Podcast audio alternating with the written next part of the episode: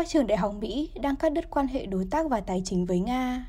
Trên khắp nước Mỹ, các trường đại học đang rút sinh viên khỏi những chương trình du học ở Nga, chấm dứt quan hệ đối tác nghiên cứu và cắt đứt liên kết tài chính như một lá phiếu ủng hộ cho làn sóng tẩy chay toàn cầu liên quan đến cuộc xâm lược của Nga tại Ukraine.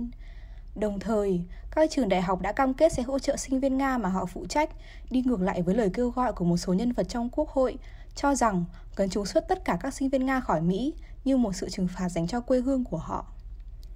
Các động thái này chủ yếu mang tính chất tượng trưng. Các trường đại học Mỹ vốn ít có thực quyền để có thể làm lung lay Nga hoặc siết chặt tài chính của đất nước này, và việc trao đổi học thuật giữa hai quốc gia luôn ở mức khiêm tốn. Dù vậy, đề xuất rằng một số hoặc tất cả sinh viên Nga nên từ bỏ cơ hội học tập tại Mỹ đã gợi mở sự chú ý về vai trò của các trường đại học trong những tranh chấp quốc tế. Năm học trước, các trường đại học Mỹ đã đón nhận gần năm nghìn sinh viên đến từ Nga, chiếm chưa đến một phần trăm tổng số sinh viên quốc tế tại quốc gia này. Những người ủng hộ giáo dục quốc tế cho rằng việc đánh mất nhóm sinh viên đó sẽ khiến họ mất cơ hội tiếp xúc với những lý tưởng phương Tây, và họ cũng cho rằng những người Nga lựa chọn học ở Mỹ có nhiều khả năng muốn kiến tạo thay đổi ở quê hương.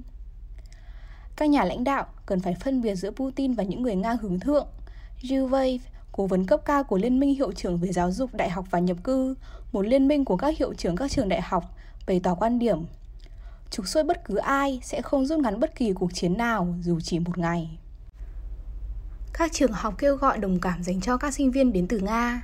Nhiều trường đại học đã kêu gọi lòng đồng cảm dành cho sinh viên Nga, cũng như những sinh viên đến từ Ukraine, có thể đang đối diện với bất an về sự an toàn của gia đình hoặc những khó khăn tài chính đến đột ngột. Trong một thông điệp gửi đến sinh viên, Hiệu trưởng Đại học Columbia nhận thấy sinh viên của cả hai quốc gia đang phải đối mặt với một con đường đầy hoang mang và không chắc chắn ở phía trước.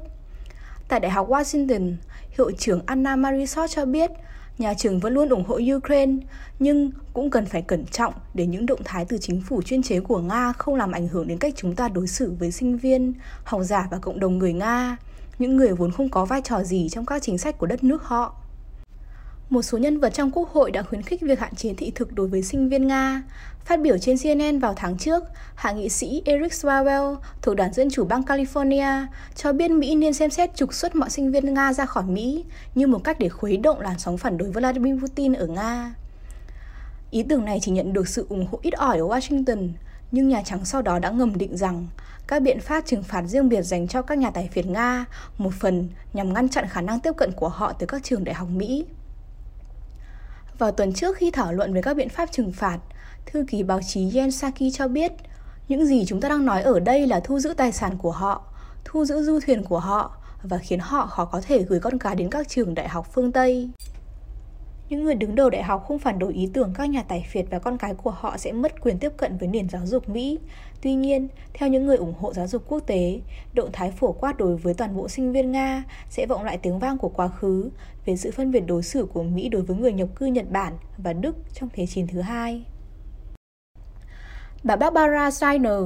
Chủ tịch Hiệp hội các trường đại học Mỹ và nguyên hiệu trưởng của Đại học Case Western Rivers cho biết: ở đất nước chúng tôi, chúng tôi không trừng phạt trẻ em vì tội ác của cha mẹ chúng. Bạn phải suy nghĩ cẩn trọng về hậu quả của việc tấn công những người chỉ vì nguồn gốc xuất thân của họ. Các chương trình du học bị cắt giảm trong thời kỳ đại dịch. Đối với nhiều trường đại học, ưu tiên đầu tiên là rút sinh viên Mỹ đang học ở Nga hoặc Ukraine. Mặc dù chỉ có một số ít sinh viên Mỹ du học tại hai quốc gia này, tổng cộng có một nghìn bốn trăm người Mỹ đã du học tại hai quốc gia vào năm hai không một tám và con số tổng thể về du học sinh đã giảm mạnh trong thời kỳ đại dịch. Trường Đại học Middlebury ở Vermont đã hoãn chương trình du học ở Nga vào cuối tháng hai với lý do lo ngại về an toàn, thúc giục mười hai sinh viên của họ về nước. Trong số đó có J V Oditsky, người đang học ở Moscow, đã phải nhanh chóng đặt vé máy bay về nước khi được thông báo. Sinh viên hai mươi hai tuổi này cho biết anh tôn trọng quyết định đó, nhưng cảm thấy rất thất vọng. Là sinh viên năm cuối của Đại học Thư lên, anh đã cố gắng tham gia chương trình của Middlebury từ năm hai không một chín, nhưng nó đã bị trì hoãn bởi đại dịch. Những ngày tháng ở đó không khác gì là một cơ hội ngàn năm có một, và việc nó bị cắt ngắn đột ngột như vậy thực sự làm tôi rất buồn. Rich Clay, người đã trở về nhà, kể lại. Các trường khác đã tham gia vào việc ngăn cản sinh viên của mình đến Nga, và một số trường, bao gồm cả Đại học Dartmouth, đã hủy bỏ chương trình du học sắp tới. Một số lượng ngày càng tăng cũng đang cắt đứt quan hệ tài chính và học thuật như một lời cửa trách giáng vào Putin. Nhưng phản ứng của Mỹ rải rác hơn so với châu Âu, nơi các quốc gia bao gồm Đức, Hà Lan và Đan Mạch đã ra lệnh cho các trường đại học đóng băng trao đổi học thuật với Nga. Ngay sau khi cuộc xâm lược bắt đầu, Viện Công nghệ Massachusetts (em ai ti) cho biết họ đã chấm dứt quan hệ đối tác với Viện Khoa học và Công nghệ Skuvo, một trường đại học nghiên cứu gần Moscow mà họ đã hỗ trợ thành lập vào năm hai không một một. Các cán bộ em ai ti gọi đó là sự bác bỏ dành cho các hành động quân sự không thể chấp nhận được chống lại Ukraine. Sau khi thống đốc bang Colorado, Jared Polis thúc giục các trường đại học cắt giảm đầu tư với Nga vào tuần trước, Đại học Colorado cho biết họ đang thái toàn bộ cổ phần tại đất nước này, bao gồm cả ba phẩy năm triệu đô la và quỹ tương hỗ. Một số bang đã yêu cầu các trường đại học rút vốn đầu tư khỏi Nga. Một số bang khác cũng đã yêu cầu các trường đại học thoái vốn đầu tư, bao gồm Virginia, Ohio và Arizona. Hiệu trưởng các trường đại học công lập của Arizona đã thông báo với tiểu bang hôm thứ Hai rằng họ sẽ chấm dứt quan hệ tài chính và học thuật với Nga theo yêu cầu của Hội đồng Quản trị. Đại học bang Arizona thông báo sẽ cắt đứt quan hệ với một trung tâm đào tạo doanh nghiệp ở Moscow vốn liên kết với trường kinh doanh của họ. Các trường đại học khác đang xem xét lại các hợp đồng hoặc các khoản đóng góp tài chính từ những nguồn của Nga,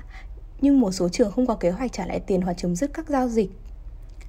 Đại học Stanford nhận được một phẩy sáu triệu đô la thông qua hợp đồng với một nguồn không tiết lộ từ Nga vào tháng mười hai năm hai không hai không, theo hồ sơ của Bộ Giáo dục Mỹ.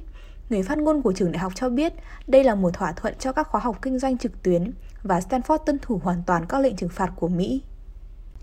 Năm ngoái, Đại học Rutgers đã công bố một hợp đồng mới với Nga. Nhà trường cho biết họ đã ký thỏa thuận với trường Đại học Nhân văn Liên bang Nga ở Moscow để nghiên cứu và trao đổi thông tin đến hết tháng mười một năm hai không hai ba. Các quan chức cho biết thỏa thuận hiện không có hiệu lực